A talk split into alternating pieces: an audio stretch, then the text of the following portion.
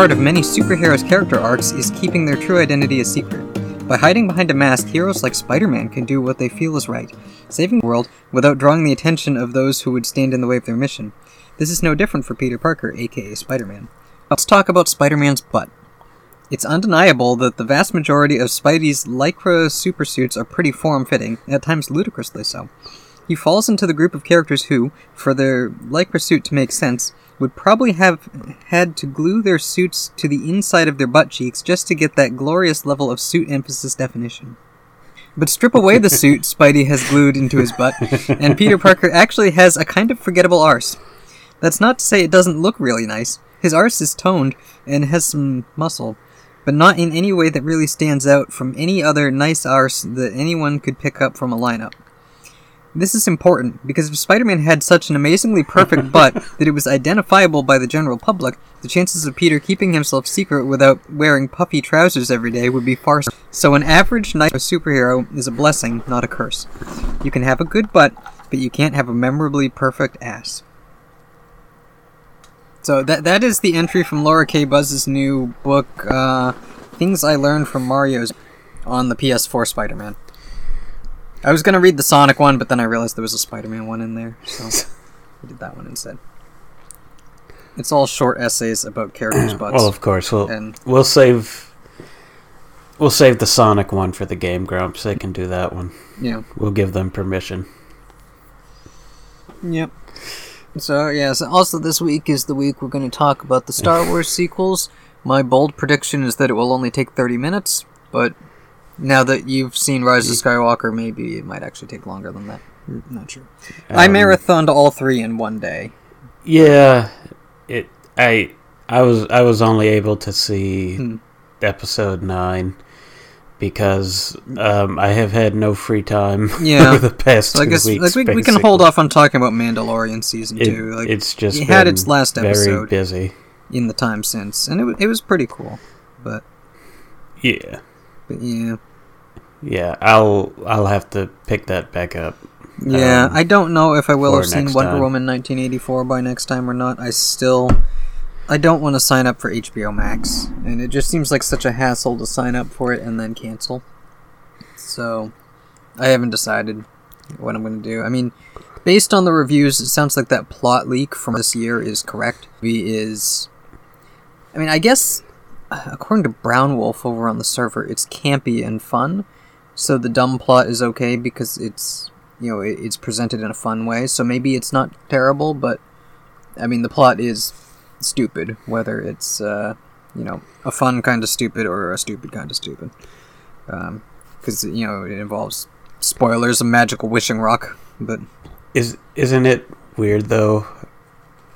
Isn't it weird um, how they Hmm. would go from World, World War One uh, um, drama, where like um, hate is the real.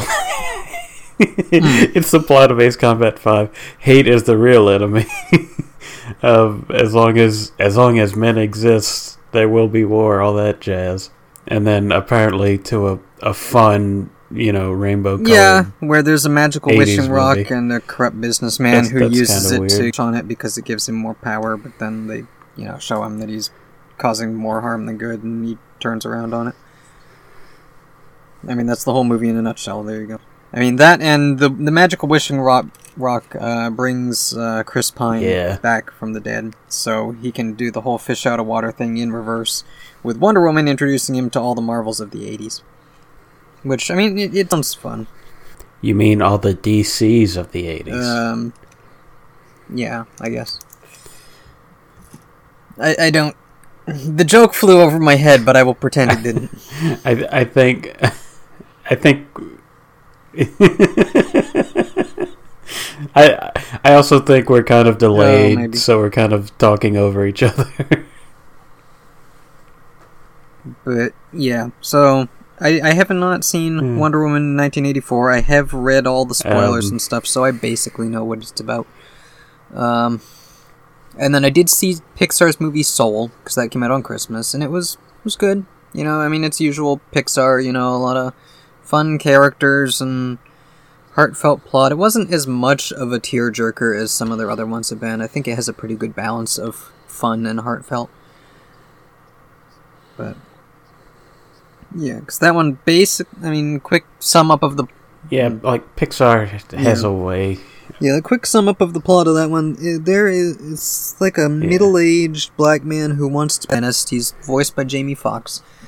He um finally gets his big break, and as he's walking home, he Electro. falls. Yeah, except he's not doing a stupid nerd voice. He's you know just playing a guy. Um, but he you know he finally gets his big break, and then as he's walking home, he falls down a manhole and dies. Um, so then his ghost goes to the afterlife and runs away from, you know, the Nice. the conveyor belt leading to the great beyond, and he ends up finding his way to the place where all the unborn souls are, and like sometimes they assign mentors to souls to help them, you know, like coax them into wanting to, you know, join life, I guess.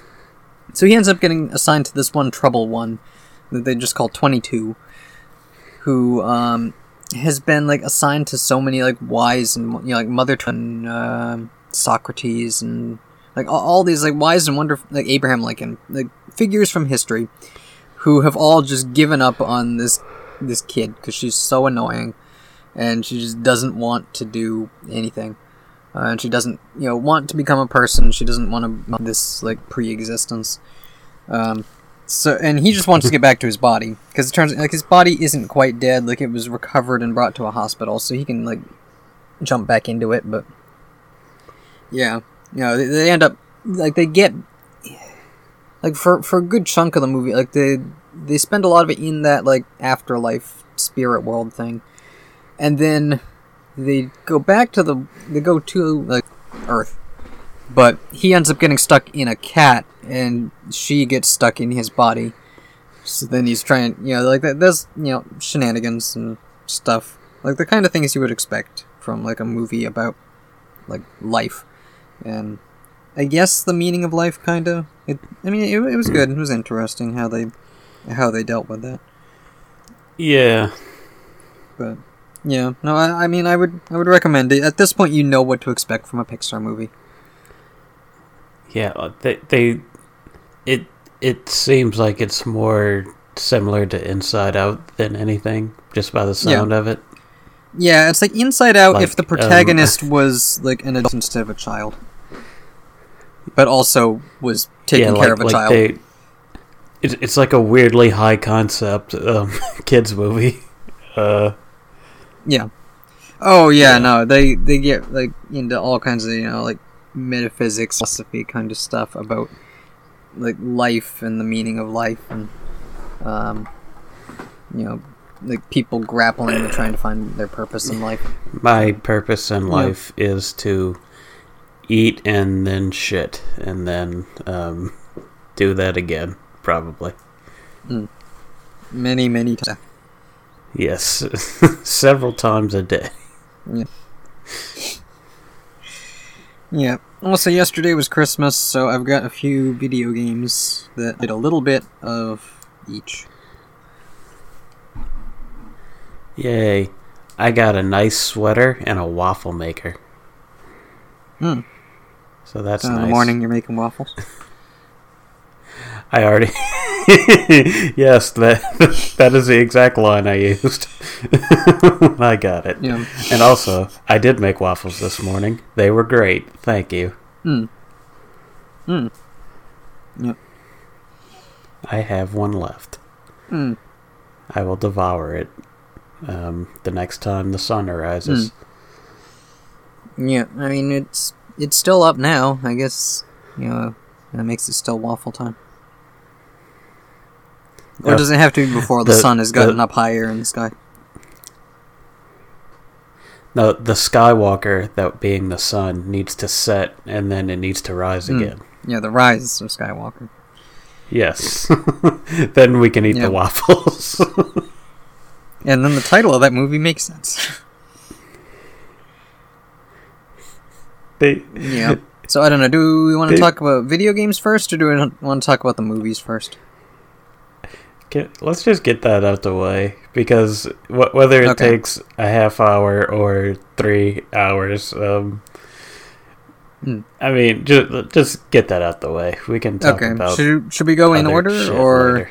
Rise of Skywalker first? Sh- Sure, I haven't seen The Force Awakens in five years though. Mm, okay.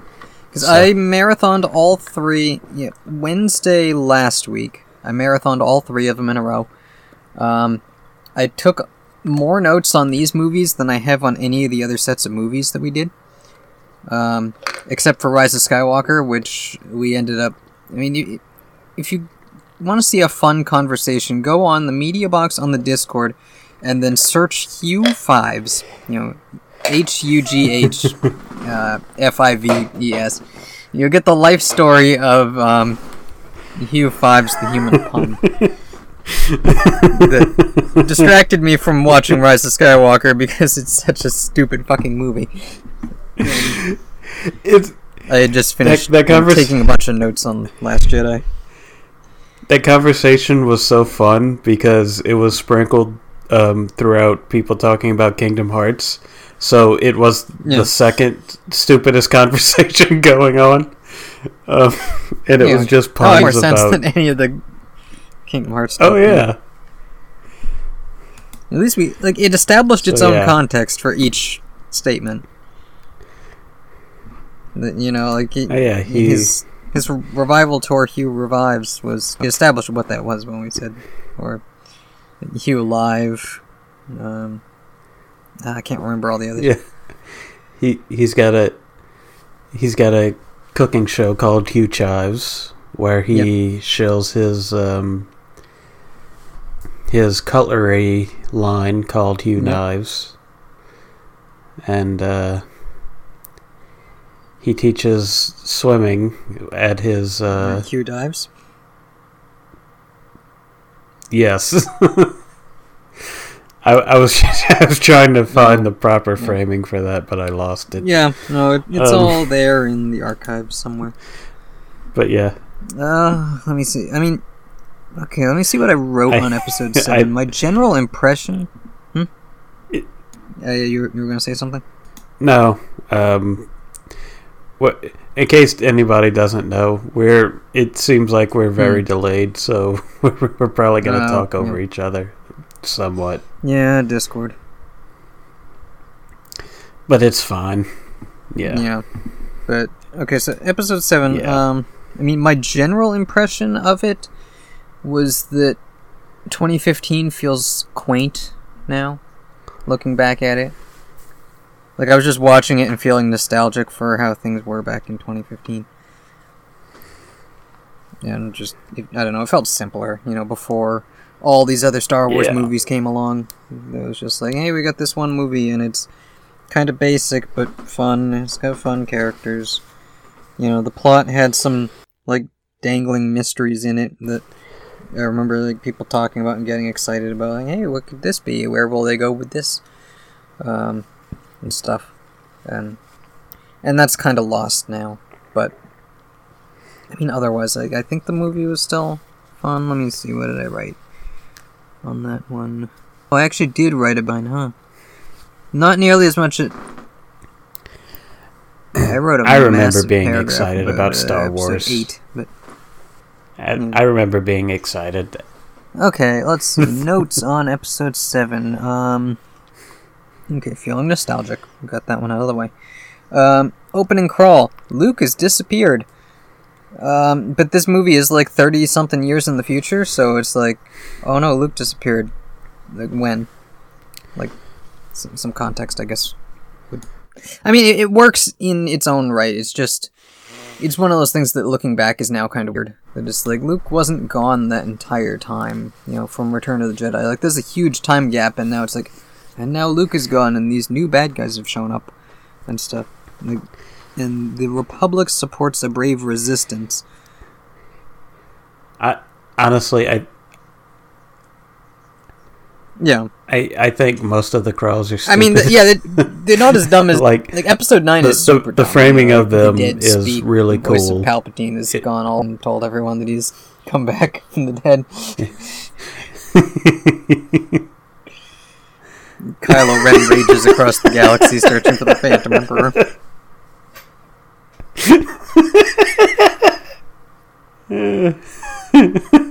you remember it. Yeah. No, I I, I watched stupid. it like three hours ago, and and I don't remember it. I just remember those those um, stupid lines: "The dead speak, and Kylo Ren rages." Yeah, like the the the crawls have always been um, like cheesy and like not a great way to set up the story, but they're cool and they go really well with the music. So Yeah, yeah, we do them every movie, but yeah, and like I- the ones for like seven and nine, you know, I I kind of wonder if they would have worked better if I like like episode three. I feel like that one. If you didn't watch the 2D Clone Wars cartoon in between when those movies came out, it probably came out of nowhere that there's you know, the pal or the the Chancellor's been captured by this robot guy. So when did that happen? It just happened sometime between movies. I don't know, and you first hear about it in the opening crawl. So I wonder if like, like okay, Palpatine comes back from the dead. There's nothing to set that up. Um, but if you know there had been something like some comic or book or something in between to kind of at least give like the Die Hard fan text before the movie came out. I mean, it, it would re- require them to have a plan. But Jade Fortnite. yeah, Obviously, yeah, you don't no. play Fortnite. And, well, I, I, and I've seen you know bits of the Fortnite thing, and that didn't really establish any of the the context of Palpatine coming back from the dead, except that Palpatine is back from the dead. Yeah, like so so much shit happens um, between movies and the prequels and the sequels that it it's kind of all over the fucking place. Like in in Hmm. the original trilogy, it's like, oh, we blew up the Death Star. Now the the rebels are on the run on an ice planet, but like like yeah, you assume shit Yeah. happens in between that time, but you can kind of meter it out in your head. Like, oh, they they did the thing. They blew up the Death Star. Now they're falling back to their base on this Yeah. frozen planet. Yeah, we got it. Yeah, and I don't remember how Um, much in the movie then- itself it seemed like you know years had passed because in I guess it was you know established at some point that three years had passed between those two movies, but I don't know if if in Empire it seemed like they got there immediately after. Yeah, I mean- like it seemed like they must have had some time because they were on the base on Yavin and now here they are on Hoth, so they must have you know, traveled and probably done stuff along the way before they got there and that Vader has just been hunting them down after he got his like ass knocked into space. Yeah, but but like that that's that that's things where you can fill in the gaps in your head. It's not Mm. um, super important information that happens off screen. and I get like, like Return of the Jedi. You know, the crawl establishes that there's And a I- new I Death mean, like, Star, from- but then the opening scene also establishes that there's a new Death Star. Yeah, like it, it just I, I it the the original trilogy isn't perfect. It's just Mm. very easy to compare it to Yeah. the prequels and the sequels favorably. Because I mean, I mean, in in the prequels, we we go from you know kid Anakin to oh he's like ready to be a Jedi Knight, and then in between episodes two and three, so much shit happens. And, and it it's just kind of ridiculous Um, like more more shit happens in in the like what couple Hmm. years between two and oh three yeah, yeah, all the Clone than Wars stuff happened. um happens between the yeah like more, more shit happens like more important shit happens in that like two or three year span than the like the 10 year span from one Hmm. to two or oh whatever yeah, yeah, the actual yeah. time is yeah. The only really relevant things in there Yeah, are like- Anakin's training, Anakin's training and maybe and a bunch of clones were growing in a like facility. Anakin's out training in Kamino. Yeah, and like Padme isn't queen anymore, and I think the Chancellor like was grabbing up more power in that time, but they don't really elaborate on that. Yeah, I mean, like any of the But- spaces between movies, they can always do something interesting with. Like Shadows of the Empire was, you know, between five and six, and did like an interesting story. You know, f- during like the short year between Empire and Jedi, but but between one and two, yeah, I can't remember a lot of stuff even in the old lore, aside from the, you know, children's book series about Anakin's training.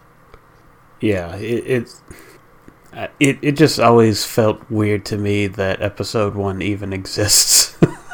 Yeah, like, yeah, it's I, I mean, we, we talked about the prequels already. Yeah. like, we don't need to get too far into it, but like, oh, he was just on Tatooine and he built C three PO, and uh, then two Jedi dragged him halfway across the galaxy to blow up a mini Death Star. I mean, it's not actually Death Star, but it's the, Yeah, the it's- same thing. It's Yeah. the same idea. yeah, you blow up the big ship and it saves the day. Um, yeah. And like, oh, n- yep, now he's a Jedi. Did we really need to learn any of that? No. But I mean, episodes episode three is the only one that really matters anyway. Yeah. So So episodes one and two of the prequels don't need to exist. yeah, so on Force Awakens, my other key point in my notes is that I got a lot of vibes from it that are like the 2012 Avengers movie, where it's like, you know, th- there's a lot of you know just jokes, one-liners, quick pacing, fun characters. It's a movie that objective, you know, if you look at like the fun, like the details of it, it doesn't work. But if you just go with the ride, it's a really fun movie. So I think I think that's why it worked for me. That it's just like even Yeah. if it's not perfect, or if it's you know a bit cliche, it's still it's just fun. Is what it has going for it. Yeah, like it, it was just very basically fun. And then, but afterwards, I feel like, well, yep, that was a Star Hmm. Wars movie and nothing else. Yeah, I mean, I remember at the time, like- like, the puzzle boxes had I can totally- interested in how they're going to develop that, but then it became clear they didn't have any idea of how to develop that, and it's just, I mean, that that that's something to talk about when we talk about Last Jedi, but. Um, Yeah. Yep. Nobody Yeah. planned anything out and nothing uh, matters. let's see what else. I... that that's that, that's the Mm, that's the main idea of the sequels. Nobody there's no plan and nothing matters long term. mm. Uh, let's see. Uh, I also have a note: Star Wars babies, because everyone in the movie is so young. It's like all the First Order people are compared to you know, like the eight. You know, they had like like actual like middle aged you know officers and stuff in the Empire. And it's that you look at Hux, and he looks like a teenager, or like a you know early twenties. And like everyone in the First Order, everyone in the Resistance, they're all like super Yeah. young. Oh, by the way, it, would this be a good would, would this be a good time to talk about how Hux is the most useless character in Star Wars history? Uh, I mean, Phasma's kind of got him beat there. For being even more useless. True. At least he lived into the third But, movie before, I mean, you know, The only important thing dying. Hux the only thing he does in the third movie is get Hmm. shot twice. yeah, well, and also, apparently he fed the Resistance Like, information because he was petty. yeah, like it, it's he was mad that Kylo Ren threw him into a hole in, in Last Jedi while he was screaming at him. It's like they would have been better just keeping Yeah. him as a joke. It it would have it would have just made it Hmm. easier to bear if he wasn't part of the plot. He was just a character that is like a 20-year-old brat that just gets Hmm. shit on constantly. Because he's not useful for anything else and then he gets shot and it's like he was like the most in- incompetent idiot Hmm. ever. so it it's actually kind of sad, even though you know space Nazi, Mm. whatever. Yeah. Uh, I also noticed um, th- there's a part in Force Awakens where Snoke is talking, and he says like there has been an awakening. He talks the Last Jedi, and he talks about Skywalker and Rise. So all the titles of this series are dropped in one, you know, bit of dialogue in Episode Seven. Just a fun, weird bit of Nice. trivia. Also, the only good title of the three titles is Last Jedi.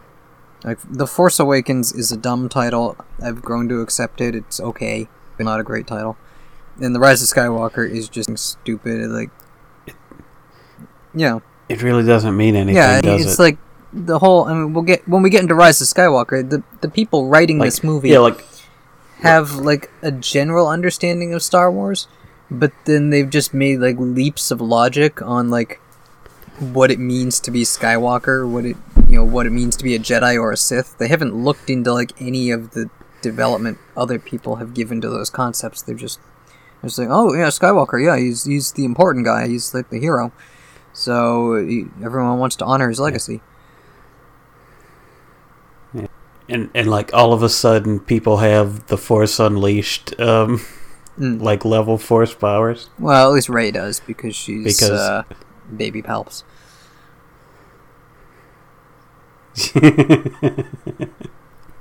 Big baby palps. Yep. Spoilers. Spoilers for a thing we've spoiled in previous episodes of this show for the last year. Yep. Baby Rey Palps. Yep. We can't call her anything else. Her her new name is Baby Rey Palps. Yep. Hello, episode title probably. Mm. Yeah. Um, Uh, I mean, my other notes on were we? Force Awakens are just, you know, the usual kind of, not really critiques, just like fun plot hole ish. You know, like like when they fire the Star Killer base, you can see the lasers shooting up out of the base behind them. So I'm wondering how much heat that thing puts out, because it probably should have vaporized all of them. If they're standing close enough that they can see this like volcanic eruption of laser coming out of the entire planet behind them. yeah, physics don't really Star Wars much. Yeah. Um, should we But- move on to Last Jedi? Spoilers, I didn't like it. Sorry, everyone who likes it or wanted me to like it. I gave it a fair shot, and for the first few scenes, I was like, yeah, this is fun. Yeah, I enjoy this. And then it, it just fell apart again. See, I I really would have liked to rewatch it if I had the time Mm. because like I I've I've still only watched it the one time Mm. and uh at least I'm I'm pretty sure I have. I might have watched it like pretty soon after it came out um on like home release, but anyway, um I'm I'm pretty sure it well the the way I felt about it when I first watched it was like, yeah, that's pretty cool. Um, also really dumb, but still really cool. And then the Hmm. more I thought about it, was like, yeah, that's that's a pretty shitty sequel, even if I do still like the movie. But I'd be Hmm. curious to see how that would change if I watched it again with the full context of the sequels. Mm. and Yeah, I'm just looking at my notes, and this like- looks like the ramblings of a crazy person. Like, I kind of just want to Well, read it all at once, just it to. is. Oh yeah. yeah. Sure. I will turn my mic off and just let you um, do Okay, your thing. just let me read this entire Or paragraph, maybe- and then maybe we'll keep it break it all down after. or maybe keep it on and just give like random um, hype messages if the the want comes across. Should I do it But- in a silly voice, or Yeah, you do read your it thing. just just reading it all like an increasingly insane person, the way it looks like it's supposed to read? Let the force be your guide. Okay. Um. Okay. So, yeah. So we'll we'll break this down and digest it after. this giant shit sandwich of words. Read it. Read it as Yoda. Uh, I, I would have to flip all the uh, um, sentences. yeah, I know. I'm just trying to make it as hard as possible because I'm a dick. Mm. Um, Yeah, and if I read it as Grogu, just, just be- yeah, or whatever. yeah. I mean, it, Read it Jabba. as Jabba. okay. I don't know that this would sound like Jabba though. Um, hmm. Read it in Ewok. no, I, I don't speak Ewok. No. Uh, I don't know. I mean, it, Um, it's just. I guess it's what. Do I read it in my voice or Yub do I read it in Lysa voice? I don't know. I can do one or the other. just wait. Okay, read it. Read it in your voice, Mm. and then when you get to a part that, like, really makes you upset, Switch into Lysa. go for the Eliza Okay. I mean, at least Yeah. any of these parts that are written You're- in you're all caps should probably take be. over. Okay, okay, yeah. So, so that's how we'll do it. Yeah. We'll leave all this in because the audiences need this this build up. Because anger leads to hatred, hatred leads to suffering, and suffering leads to funny voices. Okay, so here we go. Hoop, hoop. They really like that zoom in shot of real people in a CGI ship. Boring designs don't want toys of any of this. Rose's sister saved the resistance ship from getting blown up, and instead of praise, everyone just yells at Poe. Luke tossing the lightsaber is the biggest fuck you to audiences who cared about The Force Awakens. Got us enough about that hope. It's all about that hope. Luke sucks. Why is there a dark side place in this world? And why are there books there? Music cue at the start of the movie is literally the same as Empire Strikes Back. Quote, tracking through lightspeed is a big deal until it isn't. We keep cutting to close-ups of this one pilot girl who, oh, whoops, she blew up. Leia should have died there. If holdo maneuvers work, why don't the First Order do them? Why don't people just strap hyperdrive engines to asteroids? Why does everyone glorify a kamikaze suicide run? Archer uses profanity confirmed. Hope! Motherfucking hope! Holdo giving Poe attitude because he just asked what the plan was. Comes off like a villain, but then we're supposed to like and support her later? Rose is also unlikable. What's with this militaristic, duty first attitude from the good guys? The whole resistance plan slash goal this time is to get away alive. Poe not telling Holdo the plan is bad and backfired, but she came out swinging first. So, Maz Kanata fucked the Codebreaker, the new Lando we never got, never settle for less. Uh, the Rey slash Kylo mind link is weird and sets up a shitty romance in 9. So the dark place beneath the island is just because balance? Clever twist to have the hive of scum and villainy. Oh, no, I'll go back. Because I'm actually. I, I actually compliment the movie this time. It's a clever twist to have the hive of scum and villainy be full of rich assholes, though the suit's aesthetic is kind of boring and earth like. Selling weapons to the First Order makes you rich, but how slash where do the First Order get the money? Did Holdo tell no one the plan? No one on the bridge seems in on it. Property damage is nothing for a place as rich as Canto Bight. Hey Yoda, don't didn't you tell Luke he was too old to be trained? And now you tell him that he- you told him to pass on your teachings? Ships full of people die while the First Order guns them down, and Poe losing some bombers makes him the bad guy? This movie is preoccupied with loyalty and treachery. Dramatic steam iron shot. Uh, what? Oh, right. Dramatic steam iron shot taking the piss on intimidating ship shots feels spiteful in the context of how much this movie hates Star Wars tropes. Is Rey wearing makeup? Holdo likes Poe? Bullshit. Holdo didn't want to seem like a hero, so she didn't tell anyone the plan and just let people die. The Holdo maneuver wasn't even the plan, it was a desperate retaliation to save the cruisers. For all its vaunted originality, this movie is Empire Strikes Back with the throne room scene from Return of the Jedi. What happened to DJ? No resolution. The idea of letting go gets praised, but it's the villain's ideology, and he accuses the hero of still holding on. Finn tries a Holdo maneuver and is stopped because I guess Rose is, flip, uh, Rose is flipping her position on whether Finn should be absolutely dedicated to the cause or not. Kiss in front of a door exploding and friends dying. Help! Finn has chemistry with Rose, Poe, and Rey, and gets with none of the above. Does Leia realize Luke's not there when he touches her? How does 3PO see the illusion too? Quote, strike me down in anger and I'll always be with you. They really didn't keep to that, did they? ending is bleak as shit while pretending to be full of hope. Should have uh, time jumped ten years in the future for part three to realistically follow up on that. And and yeah, that's that's all the shit I wrote while watching the movie. Every time I scream hope in a Lysa voice, it's because they sure say hope. I ex- all the hope stuff is because they say hope. Th- like this movie, this one and Rogue One are when they were on that train of like, we need to emphasize hope. It's like hope is the thing that will save the galaxy, and Snoke is like, they still have hope. I need to snuff out all their hope. And it's like, what the fuck even is, you know, the, y- your hope doesn't mean anything if it doesn't have action. It, it's just a good feeling that makes you feel good. Like, I don't know.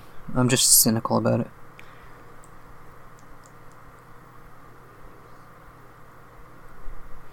It it reminds Hmm. me of God of War three, where um, like the the whole series is basically very bleak, like just people Hmm. dying all the time for no reason.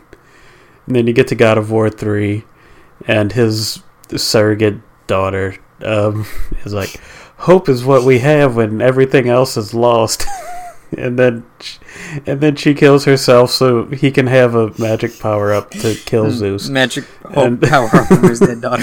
and like I okay Yeah, I mean, and yeah, because like by the end of Yeah. Last Jedi, the amount of you know, like they they call for help from the you know other rebel cells or whatever, like Republic people, and nobody responds, and that's meant to you know emphasize their despair and their lack of hope. And then by the end of the movie, you've got enough rebels that can fit into one Millennium Falcon left, and they're like, "But we have hope, and that's what's going to save everything." But we only have enough people to fit in this one tiny ship, and we're taking down this big, apparently, empire, except I don't know how big either of these groups actually is, which is a point I get into in my episode 9 notes that, that it's like the Resistance and the First Order just don't, you know, uh, like, like in the original Star Wars, you had the Rebellion and the Empire. And the Empire, you didn't see everything and everywhere the Empire was, but it's understood. The Empire is the establishment, that they're the big power that's in control of everything and that the rebellion is trying to restore the old republic which was Right. like being dismantled you know in in a new hope. They say that like there was a senate and it's, it's just been shut down. And that the rebel you know the alliance to restore the republic slat you know the rebel alliance is there to restore the republic. Like that you know that that is what they're fighting for that they have more cells out there who are doing things too. And in the sequels the first order seems like all of them were on Starkiller base, except for Snoke, who clearly wasn't there. And then it turns out, yeah, Snoke has this whole big ship and fleet and stuff. But now the Snoke's there on the fleet, it doesn't seem like you know they have a home world or anything. Like they're just you know a bunch of ships full of these neo. yeah it it, it seems like they're just um can you hear me what um okay hold up I did turn my mic back on right Oh, there it's back. Yep. Yeah, no, I was just trying to type to you. Dis- Discord froze up on me because my computer sucks. Okay, is that what it was? Because I it I I had put my mic down for a little while because you were on your rant and uh I'm rambling, yeah. yeah, and I and I I figured like yeah, this would be a good time to take a drink um from my glass that I've got. Hmm. Um and then I put it back on and then it seemed like you couldn't hear me. I didn't know if that was Discord or if for some reason Yeah, D- Discord locked up. I couldn't hear you, and so I paused my rant and figured I would restart or get back to it in case I don't know if Audacity froze too. I guess I'll find out when I edit. Okay.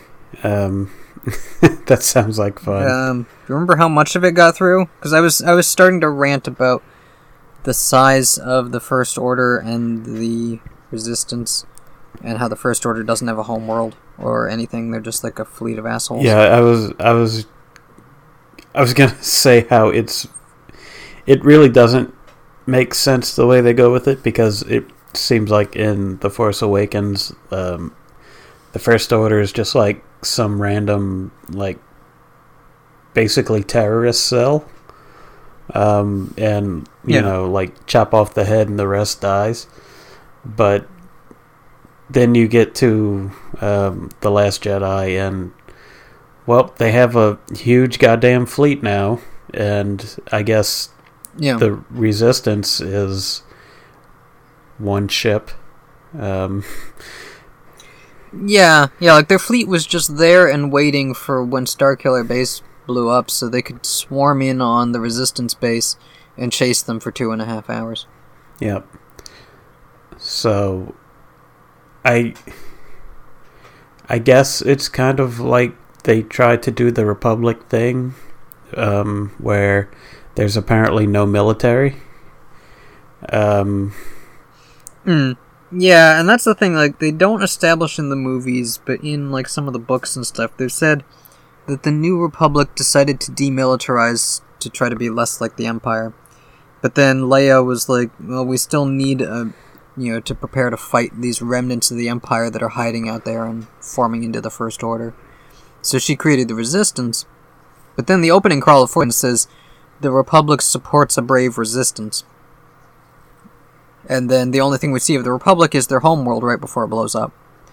And apparently that's where all the Republic was because the Republic is apparently dead, but the First Order is still just like a ragtag band of neo Nazis. And the Resistance is such a small group that it goes from like a handful of ships down to enough people that they all fit aboard the Millennium Falcon. Yeah.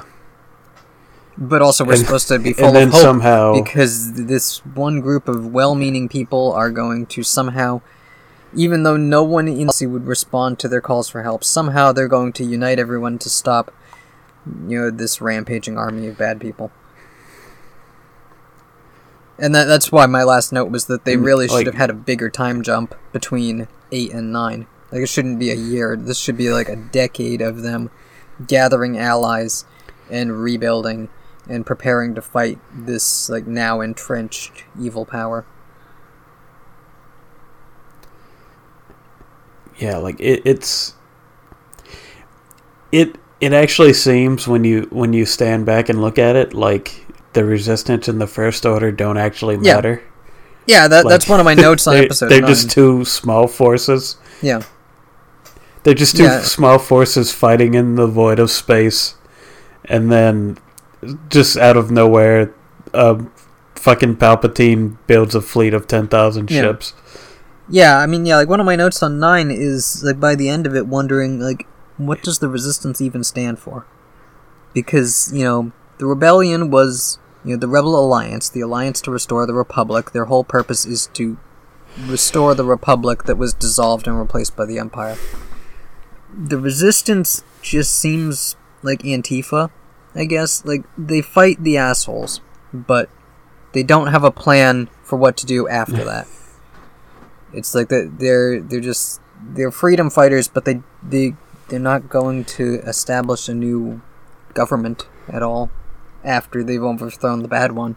Okay, let, let's be honest. the The point of the resistance is to sound like the Yeah. rebellion. Well, yeah, I mean, that's yeah. literally They it. brought back the rebels That- and that the is- empire. that is the only thought that was put into of the original movies, and they're just aping those. Yeah.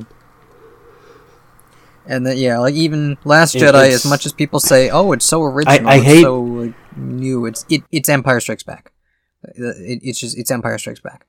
Eh, Uh, did it I, up again? I mean, I kind of see it. I, I never really fully was on board with that, though. Like, I, I 100% think that The Force Awakens is A New Hope, just with Mm. some extra stuff thrown in. yeah, I mean, And Last Jedi Um, is our Jedi character is training with an old master on a watery planet, um, while the good guys are on the run from the bad guys, and then they go to instead of Cloud City, it's Casino Planet, um, and they meet a guy who will betray them. Uh, except twist, he's not actually going to turn good again. He's just a, an asshole. Um, and then and then they have the throne room scene from Return of the Jedi. They stick that in the middle so that they can do the the snow battle at the end instead of the beginning. Yeah, that's fair. But I mean, I guess like yeah, some some parts are But different-ish. also, I mean, um, like even I guess with with Empire, Luke's the big existential dilemma was finding out that his father's the bad guy, and with Rey, her big existential dilemma is being told that her parents were nobodies, and that she doesn't matter by extension. Yeah. Yeah. Well, the point isn't that she doesn't matter. The point is that her where she comes from Hmm. doesn't matter. It's what she does. well, yeah, I it. mean that that's like the point to us, but, the point that Kylo was trying to make to her is that it's like you're a nobody, you have no special destiny. Because it's the bad guy who tells her that, you know. That, that was, yeah. and even and the like, you know, in in my notes I quoted the whole like "let the past die" thing because that's a thing that fans of the movie like to say. That it's like, oh, you like all that uh, old Star Wars stuff. You should let that stuff die and move on into the future. But it's the bad guy who's telling you to let the past die, and the and the good guy is the one who's holding on to hope. Is what what they say. So, so letting die doesn't seem like a thing that should be celebrated on this movie. Like, I I really wish I would have watched it because I I feel like I would disagree with some of what you're saying, but I haven't watched it re- recently Yeah, enough probably. to really. I mean, I think like a lot of my impression is also like a melding of my thoughts on the movie and the way people who liked the movie acted after it came out. That like pushed me in a direction of hating it more than you you know, like like like Holdo. I think like Holdo. Yeah, like Yeah, think there's some as a character, like snobbery. interesting character. I do- Like it, it kind of rings false when they have like the reveal that she's actually like she actually had this like good plan and she actually is kind of fond of Poe. Um, because she just treats him like shit. Like like like the first time he comes up to her, he's not you know demanding anything. He's just you know asking like, okay, so so you're in charge now. You know, tell me what to do. What what is our plan? And she's like, go fuck yourself, you hotshot pilot. You're going to just shut up and obey my orders. Which is like what. It, just that doesn't se- that that seems like it would be you know an interesting direction to take the character if they you know that was what they wanted the character to be they wanted it to be this person who's like suddenly in over their head and um, is taking it out on everyone else. And not the person who's actually got a plan and just treats the people under her like shit because she can? I don't know. I mean and, and there's like it's not even just poe. There's other people on the bridge who you know like they shot down and they're looking to her like you know what are we gonna do? And she tells them nothing. But you know hope it's like you just you gotta hope even when uh, even when your superior officer is letting all your fellow officers die um, and not telling you that there's actually a plan to save everyone you just gotta hope um, and and yeah i mean it's like and everyone's mad at poe because he lost some bombers at the start of the movie because he pushed Yeah, like, the attack it's- when leia told him he should fall back um, but Leia didn't. Leia was never that mad at him after that. I mean, Yeah, like you, like we know you you destroyed like yeah, the super cannon that would have shot down your. Uh, we we know you destroyed the ship, single yeah. biggest threat that we know of of the First Order having left. if if that had been part of the fleet that was following you, they would have shot the the The, mothership the, su- and killed the super cannon that if it was still in existence, um, the, this movie wouldn't happen. yeah, and even like you know when like the fleet comes and catches up to Yeah. them, then Poe Yeah. turns to Leia like, "Hey, I'm gonna go blow some shit up," and she's like, "Yeah, you go b- blow some shit up." Um, so like she, you know, she scolded him for disobeying orders, but she was still on board with what he was doing. And then Holdo takes over, and she's like, "No, no, you're you're just a hotshot idiot, and you need to be put down and put in your place." And fans of the movie were, you know, all over that. Yeah, Holdo, yeah, I hate those hotshot pilots, and it's like, I, I don't feel like that Yeah, like, feels it- true to what happened in the movie. Um, and even the movie didn't feel true to itself in its treatment of Holdo. Yeah, it, it always felt it always felt kind of weird with the Last Jedi, where like they, if if you think about it logically, like a lot of things don't make sense, but Hmm. then you go, well, maybe we're not supposed to but think about it. We're is. just supposed I don't know if it's the see how we feel fault or if it it's the fans' fault for presenting the but movie as like this movie is um, brilliant, it is smart, it's a deconstruction of you know the tropes and the mythology, and then because if it doesn't make sense when you think about it, but you're supposed to think about it because it's so brilliant, like this isn't lining up. Yeah, like well, like the where where I was gonna go with that is like like yeah, you're not supposed to think about it logically, like as in the the physics of Star Wars, but then the way you feel about it emotionally, like people people want Mm. people don't want you to feel the way that you feel about it emotionally. Like there's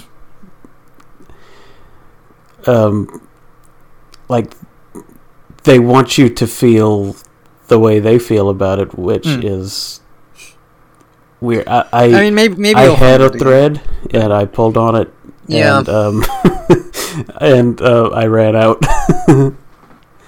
yeah, it's just it it it. uh, I mean, the the the main point Hmm. is it doesn't really work in a logical sense or an emotional Yeah, sense. Yeah, I mean, I guess like if, if the concepts being presented are things you're already on board like with, it. then you like it, and if you're not, then it's just I don't know, like messy. Yeah, like I don't I don't mind them messing with the physics of Star Wars uh, to a certain extent. It's just when those when they mess with it in a way that Mm. leaves holes like logical holes wide open like hey um we basically have a a hyperspace weapon of mass destruction Oh yeah, yeah, like that a, thing, yeah.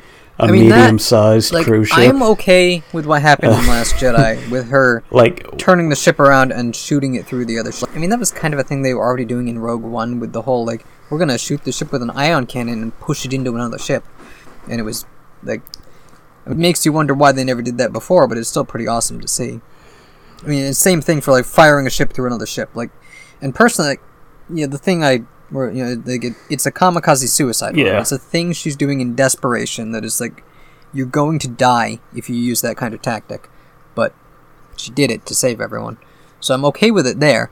But then in Rise of Skywalker, we get that one off line that's like, why don't we do some holdo maneuvers? And then Poe's like, no, that's one in a million. You can't do that. And that is fucking stupid because the counterpoint to doing holdo maneuvers is no, we don't want to sacrifice any of our people by having them plow ships into things. Um, and I mean, I guess you, know, you could make up some bullshit about like why you can't just strap a hyperdrive to an asteroid and say like, well, maybe there needs to be a person on board to set it off or something. Um, or or just have a droid with very basic intelligence do it. Yeah, I mean, yeah, I guess yeah, there, like there are ways that you could just you know strap a hyperdrive to any like big metal object and throw it at a thing, and it's just a missile. But, um, but yeah, no. Like I think Rise of Skywalker missed the point on like the the whole the quote holdo maneuver and like like yeah, it, it's not a thing that should be repeated because people died doing that. I mean, like the, the, the person Right. who's actually like launching the ship dies. Rise of Skywalker missed a point on everything. Rise Yeah. of Skywalker missed Yeah, a Rise point is- on eight movies. Yeah, yeah. Rise of Skywalker missed the point on the whole series. It missed the point on what is a Jedi, what is a Sith, what is the significance of Palpatine. Uh, you know, um, yeah, just everything. Like it was trying to do. I mean, and, that, and that's the problem with this whole sequel series, is that each one is a reaction. That like Last Jedi, I feel like the, you know, a lot of it, it because people complained so much about Seven not being surprising. Eight tries too hard to be surprising, to the point that they set up all these things that are like this is like Empire Yeah. Strikes Back, but then it happens differently. Like DJ is the new Lando. He is this shady character that they meet at the glitzy glamour place, and he's like, "I can help you out," and then he turns on them, and then where Lando turned on them and then turned back, DJ turns on them and he's like, "Eh, fuck you. I got my money," and he leaves, and we never see him again. And we never will. Yep. Outside of comics, probably. He probably. died in a book or comic or something. I don't know. I, and that like the, the, the sequel series they, they Yeah, just like, find his corpse. sequels somewhere. do not inspire me and to care enough to look into expanded universe stuff to give it more context. I mean, maybe I know the like the original trilogy, a lot of you know the holes and stuff and that got filled in by books and comics over the course of like at least the next ten years. Um, so it'll probably take a while before people have actually like made a decent story out of these terrible movies. Yeah, that. The the thing about it is though, like, where are the holes to fill? Hmm. Well, I mean, how the it- Resistance got its shit together after eight and before nine. It's a thing they still have to fill in, and like making the whole Palpatine thing less stupid. Um, I know, like th- there was a Kylo Ren prequel comic that explained like the Knights of Ren, but it didn't really do a great job of explaining why the Re- Knights of Ren matter, because they they still don't matter. They I mean, don't. they, they matter even less if you've only Not- seen the movies as far because as the they're movies just are like a, a bunch of henchmen, like silent henchmen that show up, and it's like who are they even loyal to? I, I don't know. Um, they they show up out of nowhere and get killed in the first fight. yeah, I mean, they're well, some of them were there in the the scene at the end where Rey teleports a lightsaber to Kylo Ren so he can kill a bunch of them. I guess they're working for the Emperor at that point instead of Kylo, even though it seemed like they were his personal personal mercenary band. Yeah. The Emperor controls everything, though, forever and for always. He's probably still not dead if they do Hmm. another trilogy. and- I mean, they, Fun- they probably won't bring him back, fact- but they could. Mm. And they'll think with the about it. Emperor, They still have not made a Lego based on that new version of the Emperor. I mean, a- after nine came out, they they made some Rise of Skywalker Legos the January after it came out, and they have not done any since. And they haven't announced any plans to do any more. If anything, they're doing more Mandalorian stuff than they are Rise of Skywalker. So, like, like Snoke had a Lego before Last Jedi came out, and then they did the throne room scene the summer after that movie came out. But nope, you can't get uh, the Emperor Reborn. I don't think they there's even like an action figure of him or anything. Well, He's just because they kept it secret before the movie came out, and then the movie sucked, so they didn't mean- make any merchandise after.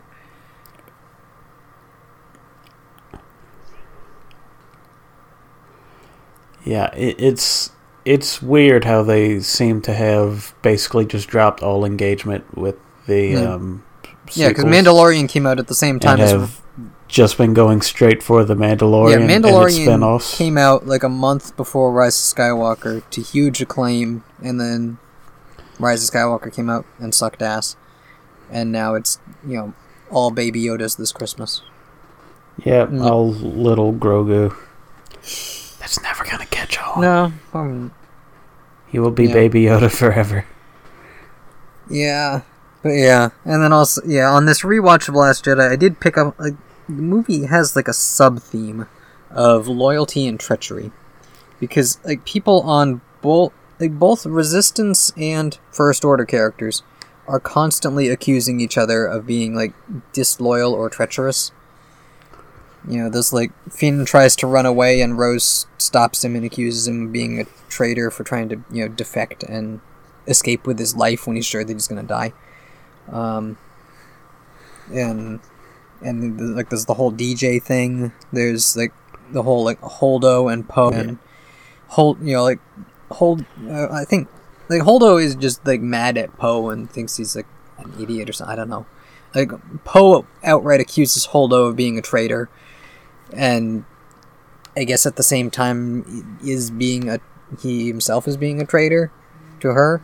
Um, like, and it's just it's weird because like like the whole you know loyalty, I mean, like accusing people of being traitors and stuff. That at least in in Star Wars and like in most movies, like you, you tend to associate that with the bad guys. That kind of like rigidity is like the way the bad guys see. You know, like if if you're not with me, then you're my enemy. Anakin Skywalker quote of the day.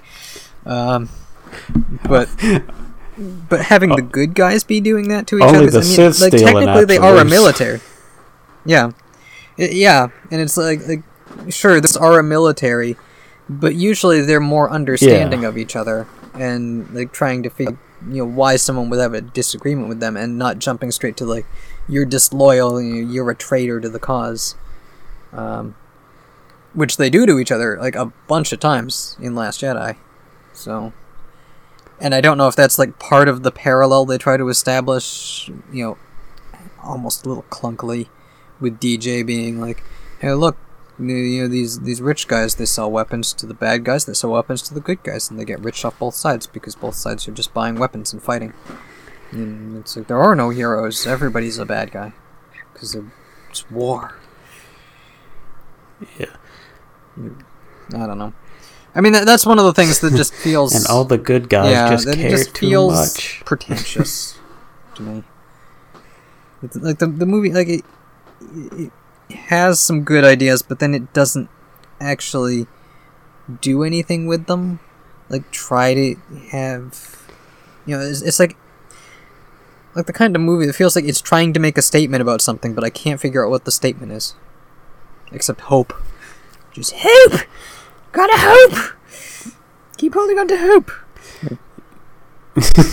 Put your hope in one hand and shit in the other, and hold them both up because they both fall.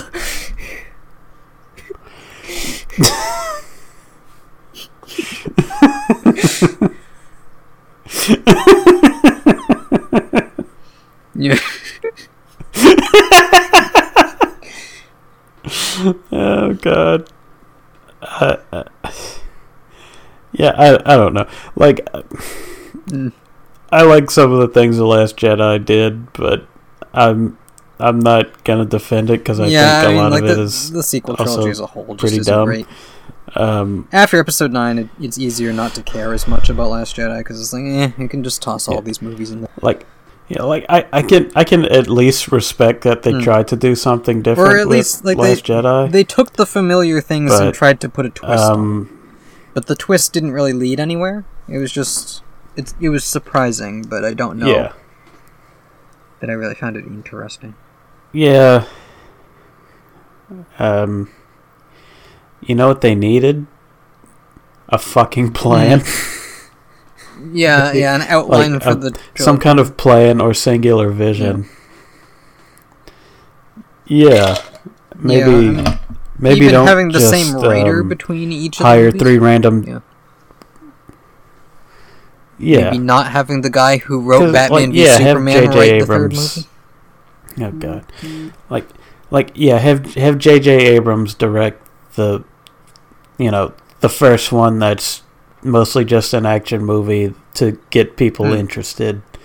Have you know a more artistic director direct the the middle one that is usually the darker, more Hmm.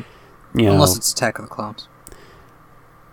complex one of of the trilogy and then have I don't know somebody else do, do the the last one that can Hmm. handle it I guess Yeah, I mean, well, because it was gonna be um, the guy who directed Jurassic World. Out about his script sounds better than what we got in Rise of Skywalker. Like it at least sounded like it built on some, like built on the progression of the series instead of Rise of Skywalker trying to whiplash it back into what Force Awakens seemed to be setting up before Last Jedi subverted it all. That Yeah. because the original script I- had stuff that was like, like like Finn's arc was you know like he he is an ex stormtrooper, and you know he's like always you know on the run and like scared and stuff, and then like he finally like takes this, you know like attacking like the the because the first order had taken over Coruscant in the the original version, and so he's like leading like a rebellion on the ground in Coruscant, like uprising against the first order troops there. It always feels weird how like they they acknowledge that all the troopers in the first order are just like brainwashed hmm. children that they stole from their homes and I yeah, part of part of the thing is like, yeah, isn't that basically Yeah. what the Jedi did? And yeah, it kind of is, but anyway. But we're just gonna kill all of them without a second thought. Yeah, Uh, yeah, and we got because we're the good guys. Armor. Where did they come from? Uh, no explanation. Apparently, they might be the children of all those random cultists who just popped up out of nowhere in Palpatine's, you know, spiky throne room. yeah. I I assume I thought they were just, like, those were like Yeah, visions of yeah, yeah. I didn't yeah, take them to be visions real of people. Sith past. Yeah, they, they were the ghosts of Sith Myths past. yeah. Oh god. Take a shot every time Um, someone says Palpatine or Exegol, because they really, really like they say Exegol so many times in Episode Nine. It's like they want you to know that they're referencing something important, but it's something they just completely made up. Because there's been like four or five Sith homeworlds, and Exegol isn't one of them. They just made up a new one. Yeah.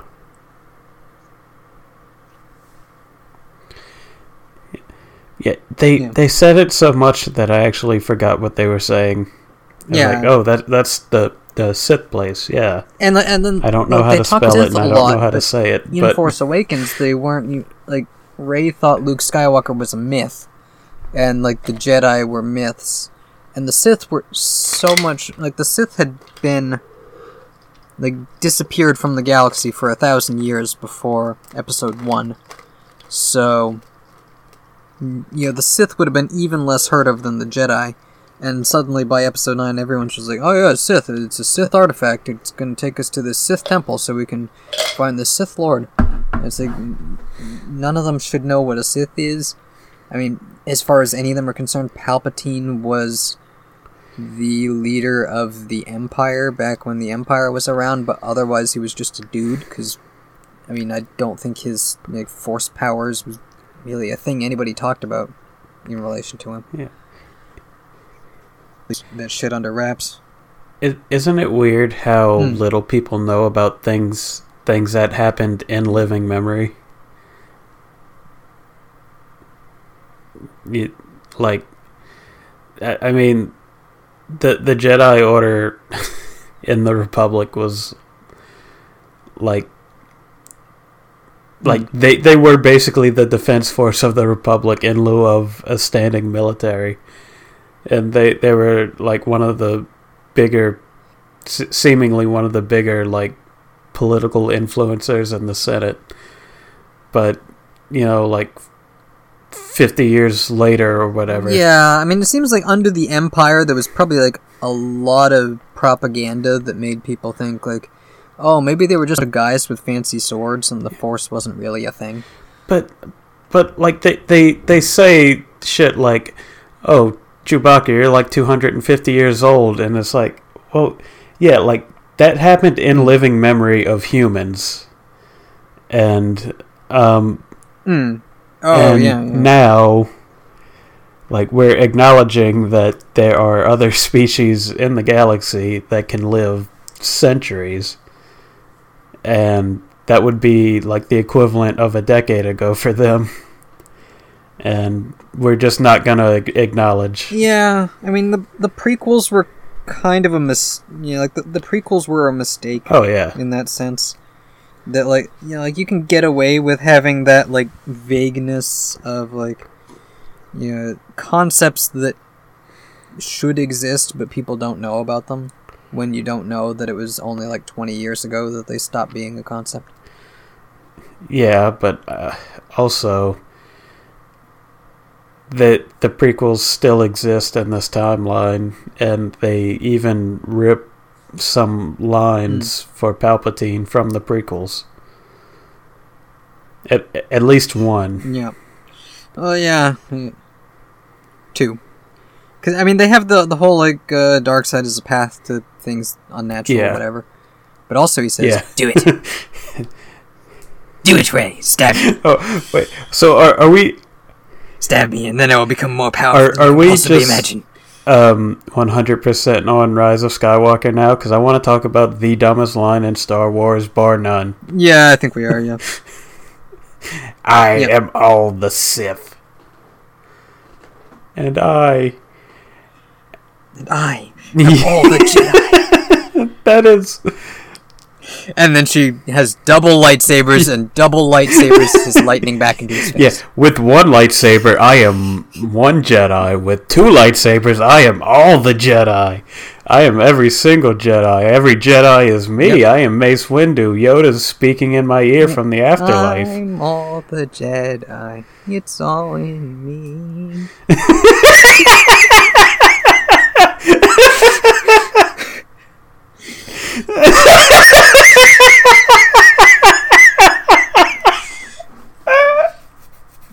yeah, no, I mean, yeah, they have. Oh, at least I saw in the Disney Plus version, they updated the. uh Actually, I don't remember if it was because I remember when I first watched either the DVD or the Disney Plus or something. The subtitles for that scene where all the the Force users speak to her, a bunch of them, you know, whoever was typing the subtitles didn't know who they were, and now the Disney Plus one does like actually say which each one was. Because I think there were ones like Ahsoka. Oh, really? They just like I- I should- I the- should go the thing, back just the like female Jedi voice, but yeah, no, yeah, I subtitles Figured that was what they were going for. yeah, they break it all down. I mean, it's pretty much all Because, Clone like- Wars rebels and movie characters. Yeah. I I actually couldn't recognize Obi-Wan, but I know he was probably in there Mm. Yeah, I mean, because they, they were like whispering. yeah, I mean, he, he's the one that did you know the voice in uh, Force Awakens with like the "These are your first steps, Rey," which was a combination of Alec Yeah. Guinness saying "Rey" in the middle of the word "afraid," and then uh, Ewan McGregor filling in the rest.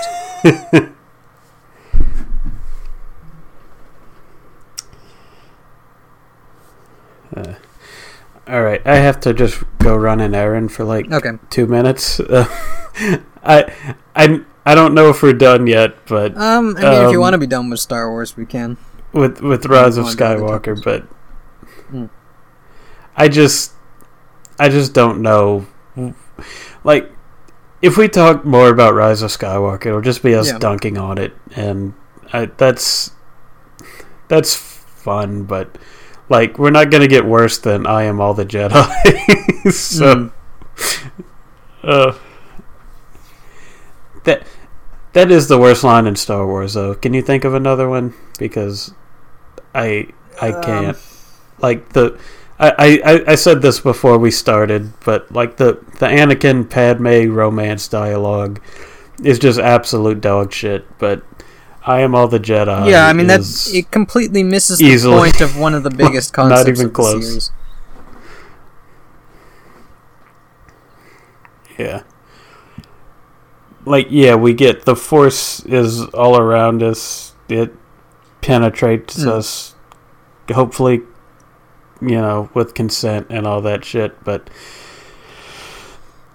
uh, Yeah, but like, like okay, I guess I'm every Jedi now. I've got a cool yellow lightsaber. but I mean, even if fuck it's supposed to be about everything the else. Force, I mean, the Last Jedi had the thing about you know, um, the the Force doesn't belong to the Jedi. It's not a power that they have. It, it's just a thing that exists, and the Jedi are a tradition of a way to interact with it.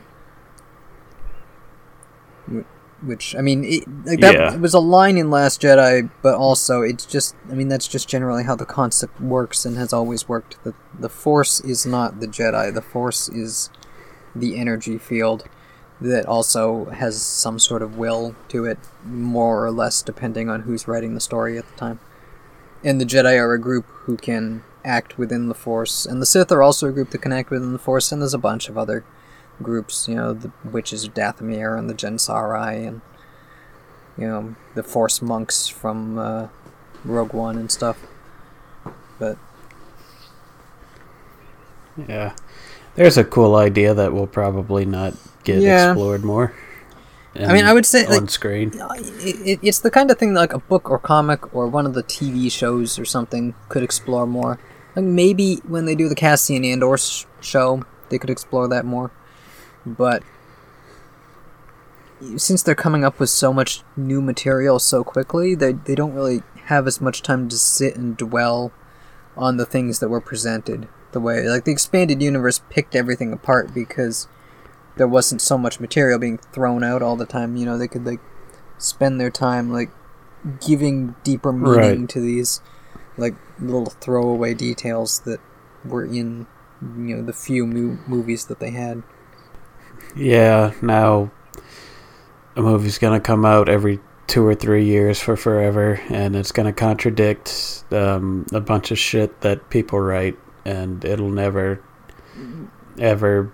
Yeah, I Be mean, at least set in it's, stone it's again. Disney Plus shows now instead of like there are still movies, but not as many movies.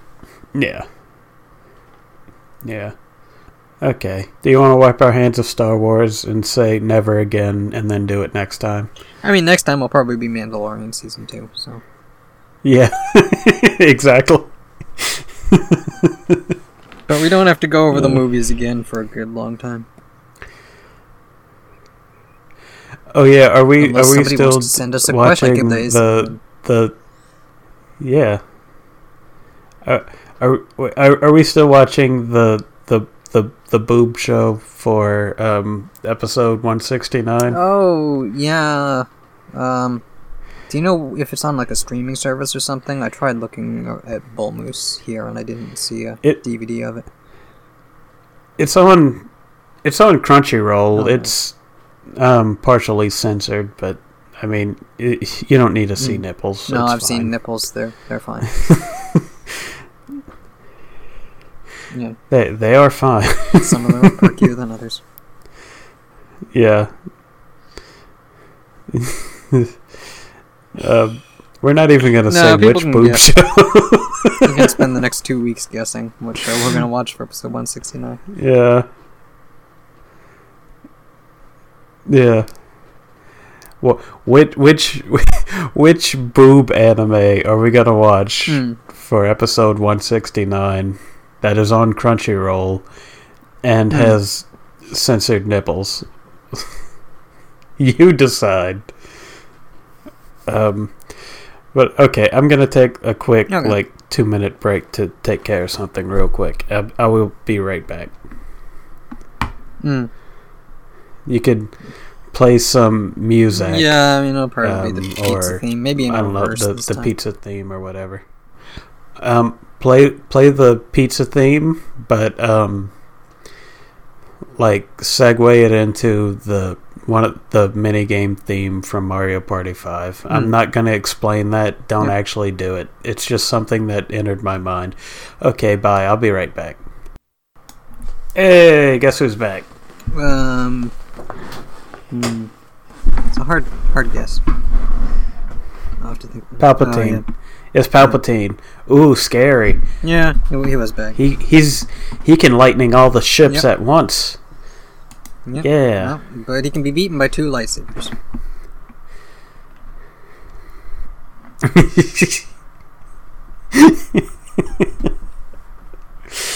Don't even think about Uh, coming at him with a and all with the a dead double-bladed people. lightsaber. It's not going to work. It's got to be two separate blades that you can cross.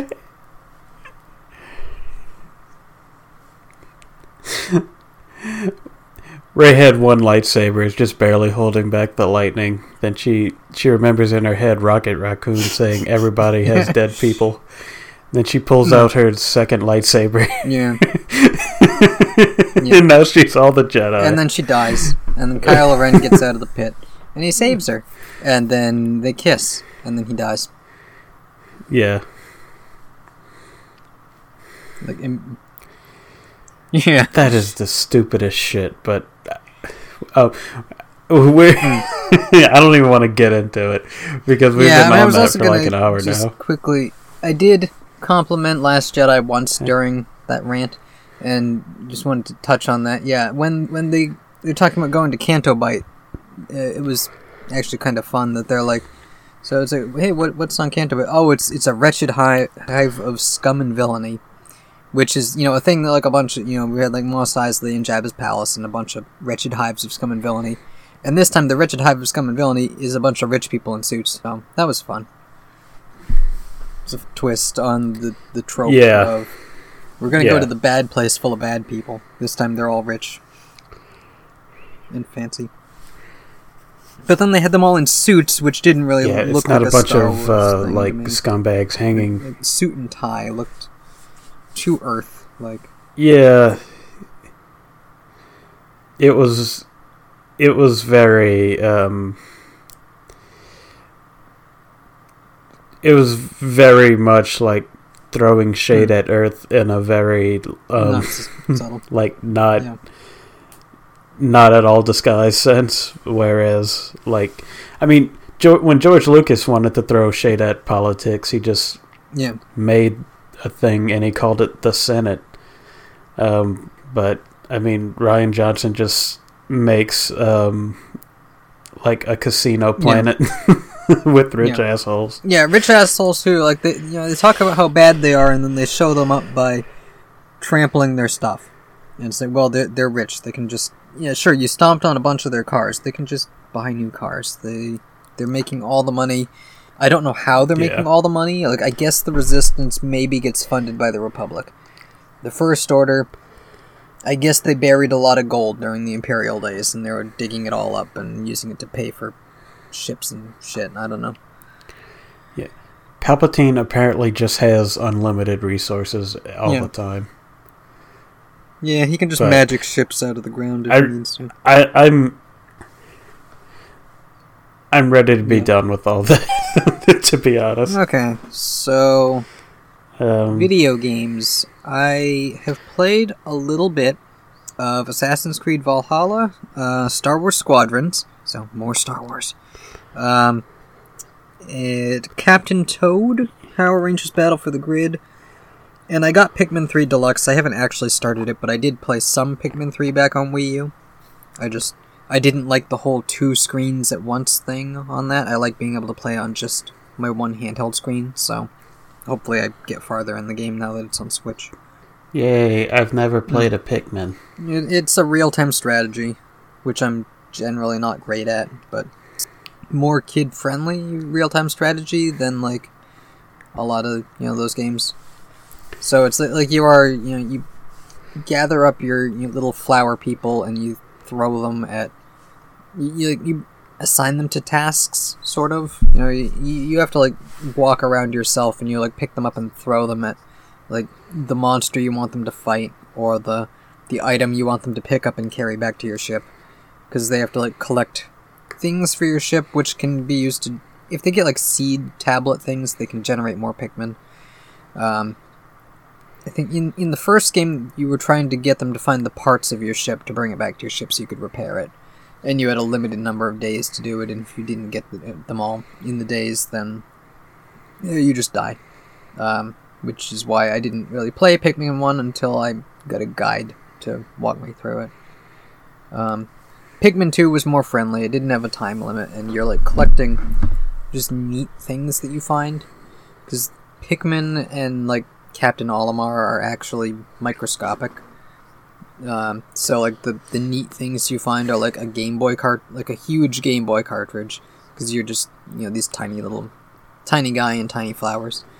So you collect like a, a giant marble, and then you get it, it has like a name on it that's like like oh the magical seeing stone because they they don't know what a marble is. They think it's you know some something more important than that. Or like you find like a discarded battery, or a bottle cap or something, and you get your Pikmin to carry it back to your ship so you can keep it. Um, Pikmin three I think is like you're collecting food because they wanted to bring back that tension of the first game, but didn't want to have like a strict days limit. So instead, it's while you're going about your tasks, you also have to make sure to get enough food to survive into the next day. Otherwise, you could lose the game.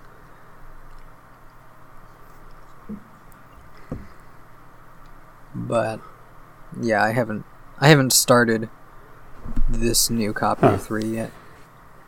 I did finish. Well, I finished Captain Toad, but then it turned out that's actually only like halfway through the game because then you can play through another equally long series of levels with Toadette instead of Captain Toad. But Does Toadette do anything different? mm, no, it's just it's different levels. But Okay. Yeah, no, it's just I, I don't know if that's the thing they added for Switch over the original, um, but yeah, I mean like the game it's it's neat. It's like a puzzle kind of game where like a puzzle platformer almost like a platformer where you can't jump, but you you have to like rotate the camera around to see things from different angles and try to find like hidden passageways through the like 3D mazes that you're traveling in. And then you have to like collect gems that are like hidden in hard to reach spots. Collect the gems, Bentley Bear. That's a. Yeah, I'm not familiar with that. thing. Sorry. it's just a thing from an old game that Dan says on Game Grumps Oh. sometimes that Mm. is in my head now forever. Um, So it's a complete Yeah. non sequitur. Just you, you can continue. Power Rangers Battle for the Grid Captain is a fighting game that uh, it, it's pretty good. It's um, I mean, it reminds me. I think Marvel vs. Capcom is the closest thing that is similar to because you'll have like groups of two, three characters that you can Weird. like you know L or R to switch between them, and so like if when you take damage, it'll still show the your hit point. You know, like, like your hit point meter will go down, and the yellow meter is what you effective what you actually have. But then there's like a blue kind of ghost of a meter where if the character gets time to rest while another one swaps into the fight, they they can like slowly regain that health back up. It's so- Dragon Ball Fighter Z. Yeah, I haven't played that Fighters one. I, I want to say Marvel vs. Capcom did that too.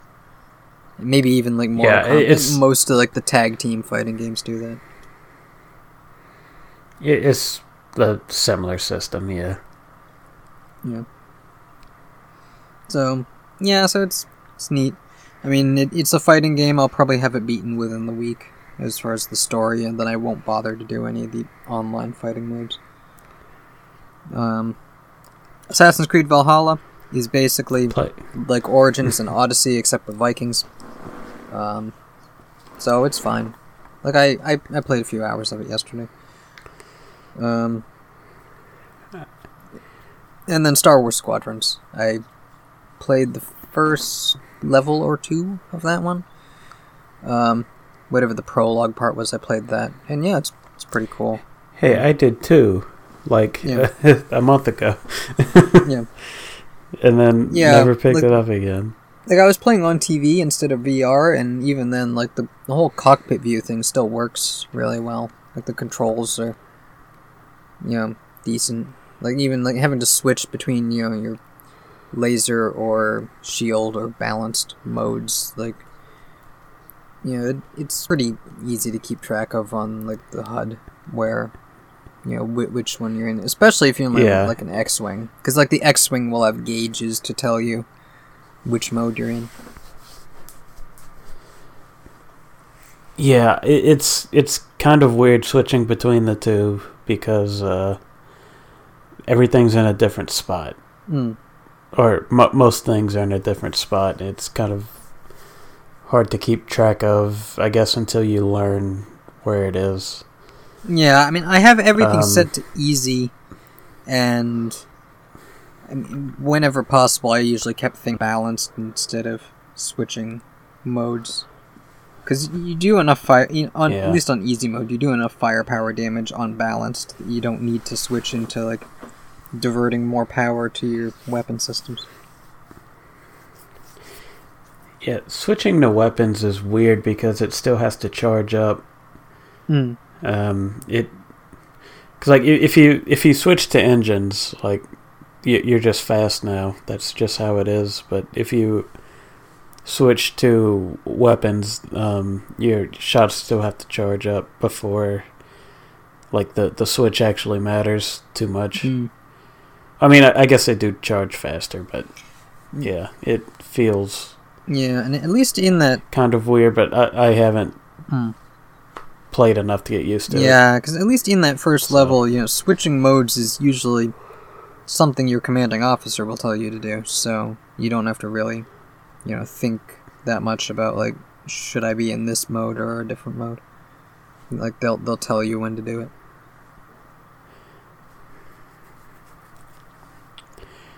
Yeah, I uh, I remember I got I got to the mission where you first meet your like actual squadron. Um like that that I assume you're with for the rest Hmm. of the game. And I think I did I think I did the first mission with them. And uh, then I picked up a different game and never played Squadrons since. so- Oh, that also reminds me. They let you customize your character, so that's cool. Although they don't have a lot of face options. Um, yeah. But yeah. So my Yeah, my I mean, imperial character is Jade Rebel Stabber, who it was like the the most Jade like character I could get because I couldn't really make a rebel one. They didn't have a a face that looked much like Jade. So the rebel one ended up being Harry Fordo, which is Harrison Ford. He's he's my knockoff Harrison Ford. Did you make him a smuggler? Um, I don't think it lets you set the. I mean, I made like the face was just he looked like a '70s guy. He's got kind of shaggy Uh, there- there's like a personality. um, oh, I think I might have made him a like- veteran actually, because the veteran had like the tired, gruff voice. Oh, okay. Yeah. I think there was one that was smuggler. or yeah, no, yeah, I think that might was. be it. But anyway, um, I really need to get back to it, but I have had no Hmm. time. December has been weird for me. Yeah, I mean, I think that's all the games I play aside from Donkey Kong Country 3 on this Super Nintendo app thing. Um, you haven't gotten to talk about your Yeah. Project Wingman game yet, I think, or did you talk about it at the end of last episode? Yeah.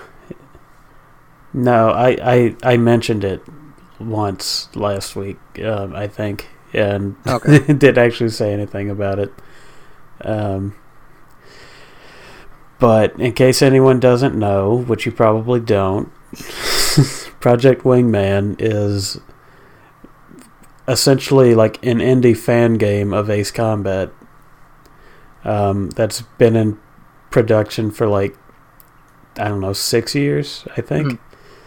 It was kickstarted a while ago, and um, I think it's basically made by like one or one person with some help.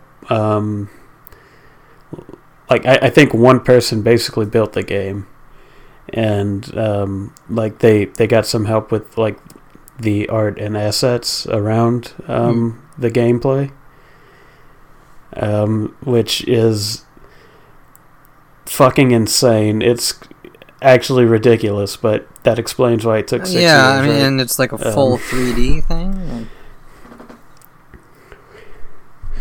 Yeah, like it, it's. Uh, I mean it. It's smaller than most um, AAA games, obviously, but also it's Mm. only twenty five dollars. So.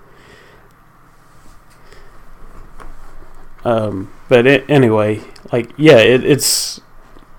It's basically has most of the functionality of an actual Ace Combat game, just Hmm. with less of the polish. Yeah, do, do they have Um, to like invent their own planes, or I, I don't know if there's any like licensing involved in getting real yeah. planes in there. Yeah, like every real plane model is owned by the um, either aviation or like arms Hmm. company that designed it. So like at most of the most of the planes that the American Air Force uses are either owned by like Boeing Hmm. or Lockheed Martin. Um, which are um, are really shady companies. um, I don't want to talk about. Yeah, but so Project Wingman, they had to Um, like create things yeah, that kind of look a like an F twenty two Raptor without being an actual F twenty two Raptor. Yeah, like like um like that they if if they're making a plane based on the F fourteen, they would call it like the F slash D fourteen, um, and make the frame very similar but slightly different, like different enough to where it's not Yeah. copyright infringement uh, on the basic shape yeah, of just an like aircraft. move the aircraft. the engines Uh, a little bit over, or like some of the fins or something. Yeah, something like that. Make um, maybe make the wings a slightly different shape. I don't know exactly yeah, how since, they since do it's a it, video game, it doesn't need to. they really apparently fly. do it good enough to where. Yeah. Yeah, like they they they do a very good job of making them recognizable without Mm. having them be illegal. Which is all you can ask for for Yeah. a, a game like that. But yeah, it, it's it's basically an Ace Combat fan game made by people who love Ace Combat, and it it it would if I ranked it with all the Ace Combat games, um, it'd probably be like the fifth or sixth best one, which is Mm. kind of ridiculous considering that it's a $25 indie game that was Mm. kickstarted um, for man I, I don't even remember how much it was kickstarted for but it was not a lot in I mean, video game Mm. development terms but uh but um yeah it, it's they obviously took inspiration from the PS2 games, which are the the best Ace Combat games, um, or at least widely considered the best by Mm. almost everyone. Um, and they throw they throw so many Ace Combat references in, in it. Uh, it's kind of insane. Like the the one one of the main differences is that it takes place on Earth, not um, a weird alternate Earth with completely Yeah. different land masses, which is where the um, actual Ace Combat takes place. Um, but it's a far future Earth where some kind of calamity happened, and now, like, uh, I'm I I haven't read all the like lore logs, but considering that the map has a giant hole in it where like a quarter of the US used to be, I'm assuming that Yellowstone blew up and took a lot of the landmass with it. Yeah, apparently that happened and like humanity almost died for a while. And then they came back and found all the old technology and now hey, we're at war again. Um, but like uh they started counting years from uh, zero again, and it it is the the years are like 400 AC, which is after calamity, and it's also Mm, Ace Combat. it, AC is a reference to Ace Combat. It it is year yeah year, year 400 Okay, and that, Ace Combat. that's in Ace Combat. They reset Um, the timeline, or is that like, in Project? half Oh, okay. No, that that's in Project Wingman, like the the calamity and all that. Like A- Ace Combat is just like um, a similar but alternate history on on this alternate Earth with completely different land masses. Mm. except for Antarctica, but that that's not important. um, but yeah, in Project Wingman, um, the calamity happens. I'm assuming it's Yellowstone exploded. Um, a, a good chunk of what used to be the United States is now missing. Society has reformed um, to the point where there's like giant countries and federations and militaries and all that jazz. Um, and that's where the game starts. Like you, you're part of a mercenary group called Sicario. Um, you play a mute pilot, Mm. obviously. Um, your code name is Monarch, um, and all like all all of your wingmen and like the the um like a, a lot of your allies are um, named after like governmental pos- positions like the the leader of Sicario is Mm. nicknamed Kaiser Yeah, which like is like emperor Caesar. um, right. It's like the the German yeah, form of yeah, Caesar. it's like a derivative anyway, of Caesar. um, like yeah. Um, you were named Monarch, which is obvious. Um, your your weapon systems officer, which for anyone who doesn't know, is like the the person who sits in the second seat of uh, a two seater plane. Hmm. Um, her name is her her tech name is President or Prez, Mm. and her her dialogue only shows up if you pick a two seater plane. But two seater planes are usually based on older planes, so they're Hmm. not as good. So, So it- you're it- not it's like from the pres. pick a two seater. Yeah, like pi- pick a pick a two seater plane if you want to hear the waifu speak. is basically how the how the fan base has interpreted that. Like, make Hmm. it harder on yourself for the sake of hearing hearing this character tell your AWACS to eat her a whole ass. Uh, like you know, in a in an angry way, not a sexy way. Mm. But anyway, So is there like um, an your emperor, wingman- supreme leader? yeah, there's no supreme leader as far as I know, but No, um, your words. wingmen are yeah, yeah, your your wingmen are diplomat and comic, which um you know diplomat is self-explanatory Hmm. and comic I'm assuming is supposed to be like jester. Yeah. Mm. even though she's she's kind of a hard ass and not that funny, uh, Mm. but we'll go with it.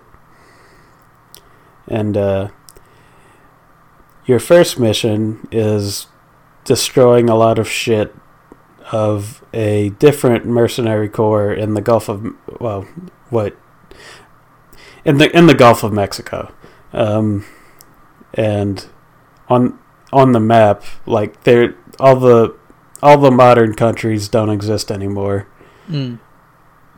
but um, they they do show an area on the Gulf Coast which is uh, called the Creole Republic, which I don't know how the hell that happened. It doesn't make much sense, but I appreciate it Mm. as someone from Louisiana.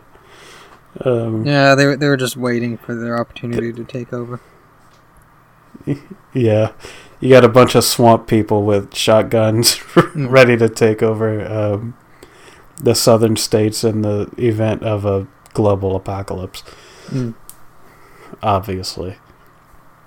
Um, but yeah, you do a random job in the Gulf of Mexico, and you hear, "Hey, um, you you guys didn't hear about Cascadia basically rebelling against the Pacific Federation?" He's like, "No, we haven't." They're like, "Well, you better get on that. There's money to be made."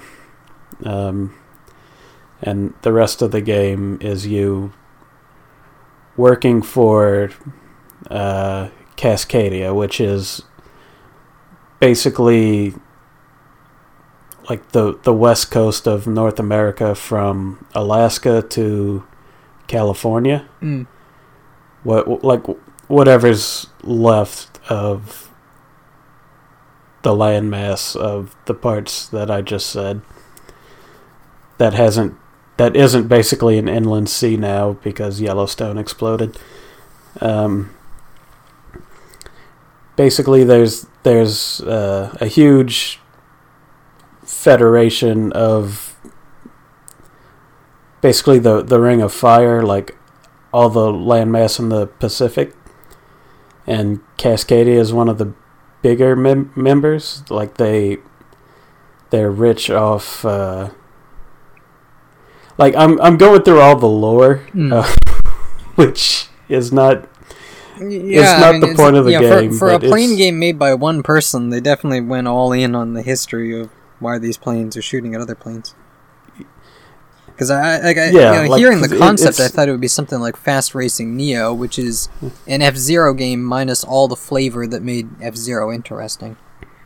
So it's like like you get futuristic go cars speeding down tracks, but there's like no characters and they're just like sports cars. Yeah.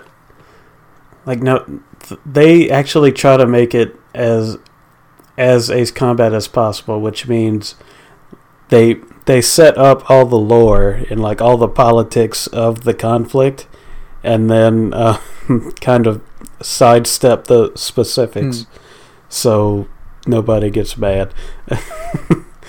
but but yeah, like Cascadia is like we're we're tired of our resources being used to militarily expand the Federation. So, we're going to take all our geothermal power from all the basically basically the since they're so close to the epicenter of the calamity um, there's a bunch of geothermal activity on what would now be the western coast of the United States, or what used to be. But anyway, um, so they're like the biggest geothermal power in the world, and they're they're saying no, we don't want to be part of your war machine. Just leave us alone. Um, and the Federation is like, no. so they start a war. Um, half of the like the part of Cascadia that is the the part of Cascadia that is part of the Fed, Federation military um, like stays loyal to the Federation and they basically become the bosses and the Cascadian um, uh, what's the word? Oh God, why can I not remember? Anyway, it, it it's basically a civil war at this point. Um, you're working for Cascadia against basically the the biggest um, political entity in the world. Um, so you come in like as you do in Ace Combat, you come in like mostly unknown. Um, slowly work your way up to having a reputation as basically the most important military asset in the world. Um, everybody knows your name. They're basically sucking you off to uh, constantly saying, "Wow, isn't Monarch the best? He can turn this whole Hmm. war around." Which is very yeah, Ace that you would be Like, silenced. that- that's silent what happens in every. Ace Combat. Yeah. Like in it it they I, I feel like they're mostly basing it off Ace Combat 4, which um, probably does that the hardest because it's um, in Ace Combat 4 you basically start out as a nobody and halfway through the game it's it's like oh the plane with the ribbon insignia is here we're fucking dead. and then um, your allies are like, Mobius 1 is here? Wow, we're saved. Mm. Um, and uh, I mean, half half the incidental dialogue is ripped directly from Ace Combat 4. Like you, you've got your allies screaming like "Die USOB," which is because I mean you you've Yeah. played Ace Combat Seven, you know how like there th- there there's dialogue that happens on every level that's scripted, and there's a bunch of like incidental lines that will just play at random to like simulate uh simulate the Yeah. chaos of battle. Um, and m- most of them are just pulled straight out of Ace Combat 4. Oh, okay. So they, just, they took like all the famous But- sound bites that, or phrases that people remember. Yeah, like uh, I can't I can't even think of of them now, but Like do a barrel, even though they use bombs wisely. it, it it's it's basically like yeah it's basically that it, it's it's the same idea it'd be like if somebody made a fan a fan um, game of Star Fox and Oh, I mean, all every the stuff they have the to do a barrel roll. do a barrel roll yeah but w- w- one of the weird things is that there's no uh, there's no tunnel run in Project Oh. Wingman. Like there, there's a tunnel run in every Ace Combat game, but there isn't one Okay, in and Project like the story's Wingman. complete. There's have, actually- like, a pending final level. I don't. I mean, there, there's a there's a definite conclusion. Okay. I mean, the, the the story kind of ends Hmm. because like there there's no cutscenes in Project Wingman because I I guess they didn't want to take the resources to like model humans. Um, because like it, it's basically all told either either in the missions or in the briefings for the missions. Hmm. Um, except for one point, like one, at one point in the middle of the story, um, you know, you're just going about your business, winning the war single-handedly, essentially, and um, the the Federation uses like basically like dozens of mini nucle- nuclear um, bombs to trigger uh, another Mm. cataclysm. Um, like a, a smaller one. It doesn't like destroy the Earth like the first one did, but basically like the entire the entire west coast of North America is fucked up. Um, and after you finish the mission where you actually where you finally find some place to land um, there is a cutscene but it's basically just like a, a jpeg that has dialogue being talked over it because the, they didn't have enough resources to uh, model humans talking apparently. Um, so that's really awkward but also when you look at it as wow this is a, this is an indie game with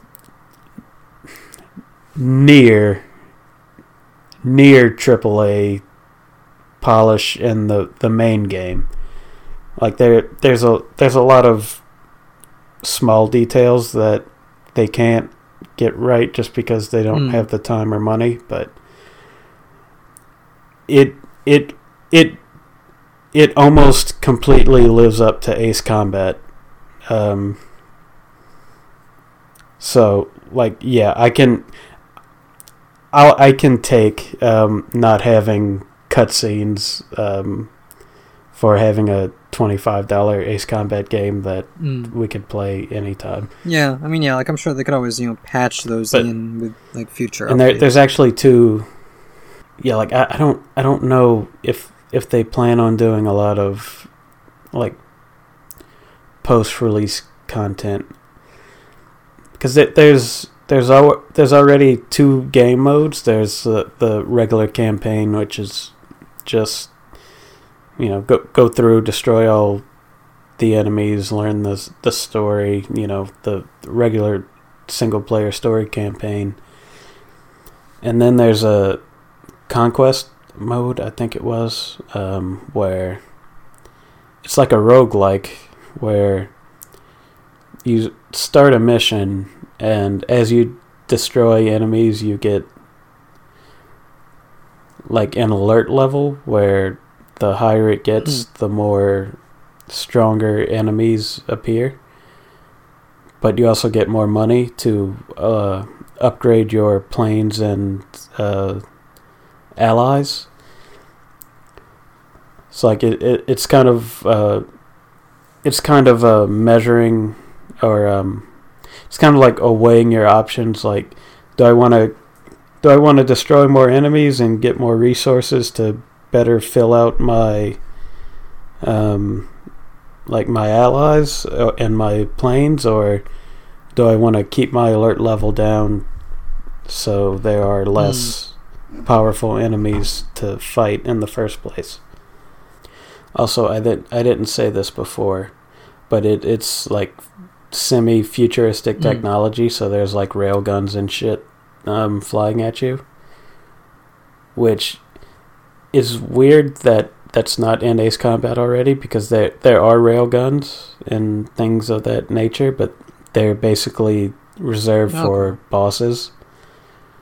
Whereas in Wingman, they're like standard issue weapons on like ships and giant Hmm. airships, which is basically like a flying battleship, but they're a lot more common. Um, also, I said this already, but the game is twenty five dollars. If you have a PC and you have Hmm. any interest in Ace Combat, I would try. I would try it out. Yeah. My my PC doesn't work well, so I probably. Um, the end. The the my my one complaint. the listeners, you know. Yeah, I, I mean it, it's it Mm. it runs fine on mine mostly. Um, I, I I really only have two complaints about the game, and the the Mm. first is that it's very orange. Um, like there's in in the first half of the game, there's a lot of different varieties of like locations you um, fight around. Um, like the the first level is you know it's the Gulf of Mexico. It's just a bunch of water and maybe an occasional island. Um, and then there's you know like mountainous areas and um, like forest and things like that. But when you get to the second half of the game, um, after the the second calamity happens, it's like, well, everything is lava now, so there's orange everywhere. Um, so the the ground is orange and the sky is orange, and Hmm. the enemy is using rail guns, which are also orange. so it gets kind of overwhelming. Um, like just the amount of this very bright and kind of annoying color that's Mm. on the screen at once can get overwhelming. I I read that they were kind of patching it down to where it's Mm. not as bright, so maybe it's easier to look at now. But uh yeah. That and the ending kind of sucks because like they they kind of build up to the final boss. Like you fight him like three or four times in the story. But there's no real Hmm. conne- connection there. He just kind of hates you for no reason. Like it it it seems like they were trying to combine two final bosses from Ace Combat 4 and Ace Combat 0, but they just didn't set it up Mm. enough to where I actually care what this asshole is saying. Um, so yeah, that's kind of annoying because they, they nailed it so good right up to the end. Also, the the music is hit or miss, but the the the best the best ones like the the music for the final fight is really good, and the music for the big air mission, um, Cold War, is also very good. It's Mm. it's like right under peak Ace Combat music. Um, so, yeah, it's basically just in another Ace Combat game, and I love it. And all the problems I have with it are relatively small. Um, I wish it was on PS4 because it would probably run better, but uh, like I said, they they they worked Hmm. with what they had Yeah, maybe if it does it well enough, came out you know, port it to very consoles. good. Like it, it's yeah. I I have no idea what their future plans are for the game. Like I I would love if they made another one, but e- Mm. even if they did, it probably wouldn't be out for it at least like five years. I would assume. Yeah, like they they probably would be better off just like making substantial DLC for Project Wingman, and then Mm. and then like maybe making another one later, like yeah, I, I but I, I don't know what their plans are. They're they're fucking heroes either way. they they turned nothing into something great, and I I very much appreciate it, even if I don't think it's perfect. Because because like I, I I knew it was coming out in December for a long time, but I never really wanted to talk about it because it Mm. it's like, well, if it's bad, I don't want to get my hopes up, right? Because when when you hear a fan game of your favorite series that actually has some, you know, money and design put behind it, you're like, "Oh, that sounds awesome." But also, I have no idea if it's going to be good or not. Mm. So I I don't want to get hyped up for it, but damn, they knocked it out the park. Actually, if anybody wants to try it, I will like message me on Discord. I'll I'll, I'll buy you a Steam copy. Like uh well like the first two people. How, yeah, how about the that? first two Here's a Christmas the, gift. the six If people anyone listen listening, any of the, who also you know, have a gaming PC seven and a half of you an airplane game, get want an airplane game. Yeah. If if Mm. Yeah. If you have a Steam account, message me. I'll buy you a copy of Project Wingman. Message me on Discord.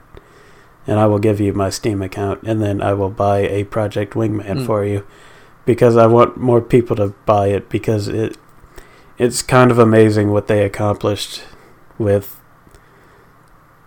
you know like Mm. Kickstarter itself like rarely comes out with any success stories. So the fact that an Ace Yeah. Combat one Yeah, and um, came out really well just makes me happy. And the the fact that it was made by fans. yeah, like it. Oh, also the voice acting is hit and miss because it, it's basically they they I don't I don't think they hired like you know they- they're not gonna hire like super prominent voice actors. I, I think they they probably hired professionals for like the the main five or six characters, and then everyone else is just like Ace Combat fans who um, Mhm. who like volunteered for the project. I would assume. But any anyway, that that's just another thing I wanted to bring up. But anyway, you could say what you were uh, Yeah. gonna say just now. Oh, I was just gonna say if if um yeah if whoever you know takes you up on your offer is on the Discord, then you can talk about it on the gaming box and you know take the box back from all the Kingdom Hearts that have taken. Oh yeah, Q fives can't do it alone. yeah. It's been very Kingdom Hearts centric lately. Hmm. Um, at at least Hue Fives was a a nice break. Yeah. Yeah, I mean, like I thought about talking about Assassin's Creed on there yesterday, but I know if I do, it's just gonna turn to how shitty Ubisoft is as a company and the way it treats people, which is fair. But I mean, Yeah. that's, you know, I'm trying to talk about the game. I'm not trying to talk about the company. I mean, full all around Yeah. in general. Also, cyber. Do you want to talk about Cyberpunk? Because I sure it don't. crashed and burned so hard that it's been pulled off the Xbox and PlayStation stores because they were having to give out so many refunds. Yeah. What? What? What a shit show! I, I really like. It's been beaten I, mean, death. I, I was point. not I don't really interested in it even before it came out. It. So I mean, dunking on it is just kind of fun. Yeah. It's uh, a thing that was talked about a lot, and then it just hit the fan so hard. it like it it it would be pretty sad to me if it wasn't for the fact that um, the company lied about basically everything they were Hmm. doing. I mean, I didn't realize the game was in Um, development for they- that. they basically lied. because all I've heard about for CD Projekt Red is Witcher, and then I figured like, okay, Witcher Three wrapped up. They're making this Cyberpunk game now, and why is everyone so excited about this? And oh, it, it's a it's a mess because it came out and it wasn't done yet. But apparently they've been making it for what, like ten Yeah. years? Then and then you've got all the people like, oh well, of of course um, it's not going to run well on a PS4. It, it it's a it's a next gen game. You're playing it on a last gen console. It's like it's been in development for six yeah, they fucking would have been years. making it for that hardware. like right, like shut like shut the fuck up. yeah, I mean, and even you know, Uh, if they make like an old but- gen version and a new gen version, it seems like as long as you know, like I don't know, like the graphics or whatever, so it runs. Like it seems like that should be just a thing they can do, especially if they were making it for that platform. Like, yeah, what is I is the game doing that? It it's still a thing. Horsepower. Even if it was, yeah, like even even if it was designed for PS5 uh, and then downscaled for PS4, like they're, they're still fucking selling it for PS4. It's not like somebody ripped it and yeah, and turned it into a PS4 copy. Like, what the fuck are you? Uh, people just want to be apologists for things that they hyped up for years, and don't want to admit that they're bad. I don't know what you're talking about. Duke Nukem Forever is a great game. Okay, but that's that's it. I have no.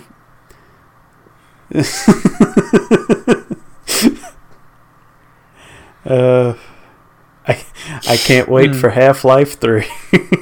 No, we need uh, like twenty more Half Life twos Uh. before they'll get to three. yeah, Half Life Two Chapter sixty nine win. Yeah. I mean, at least like they dropped, you know, even calling things Half Life 2, and now it's Half Life Alyx. It's, Yep.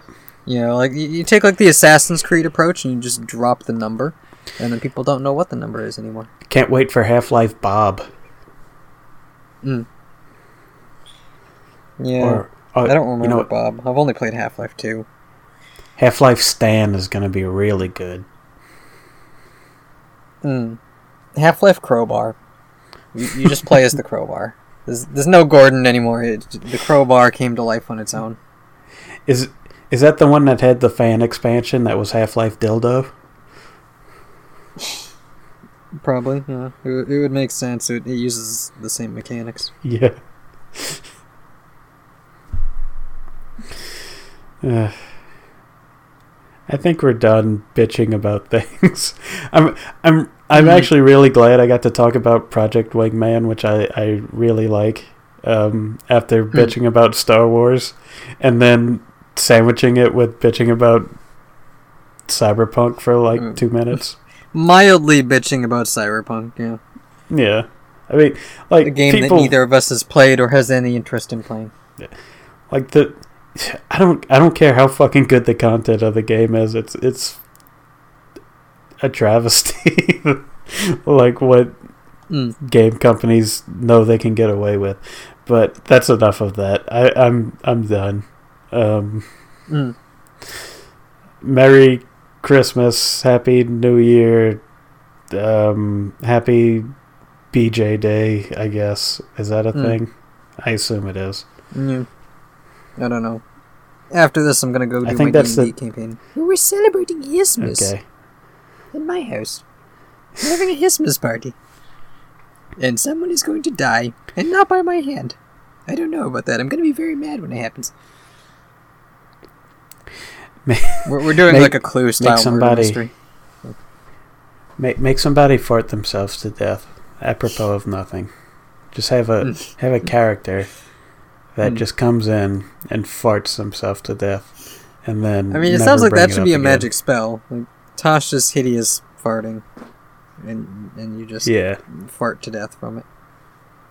yeah. Or the the villain make him really overpowered, but then um, before he kills somebody, just have have him fart himself to death. Mm. Or herself to death. Girl farts are funny too. Mm. Or themselves to death. Non-binary farts are funny too. Um, Uh, But it has to be anal gas. Right if it on. Comes out, you know, anywhere else, then it's Yeah. not as funny. I'm I'm gonna I'm gonna leave it right there because if we go any further, I'm gonna throw up. I don't want to think of gas coming out of any other orifices. No burps.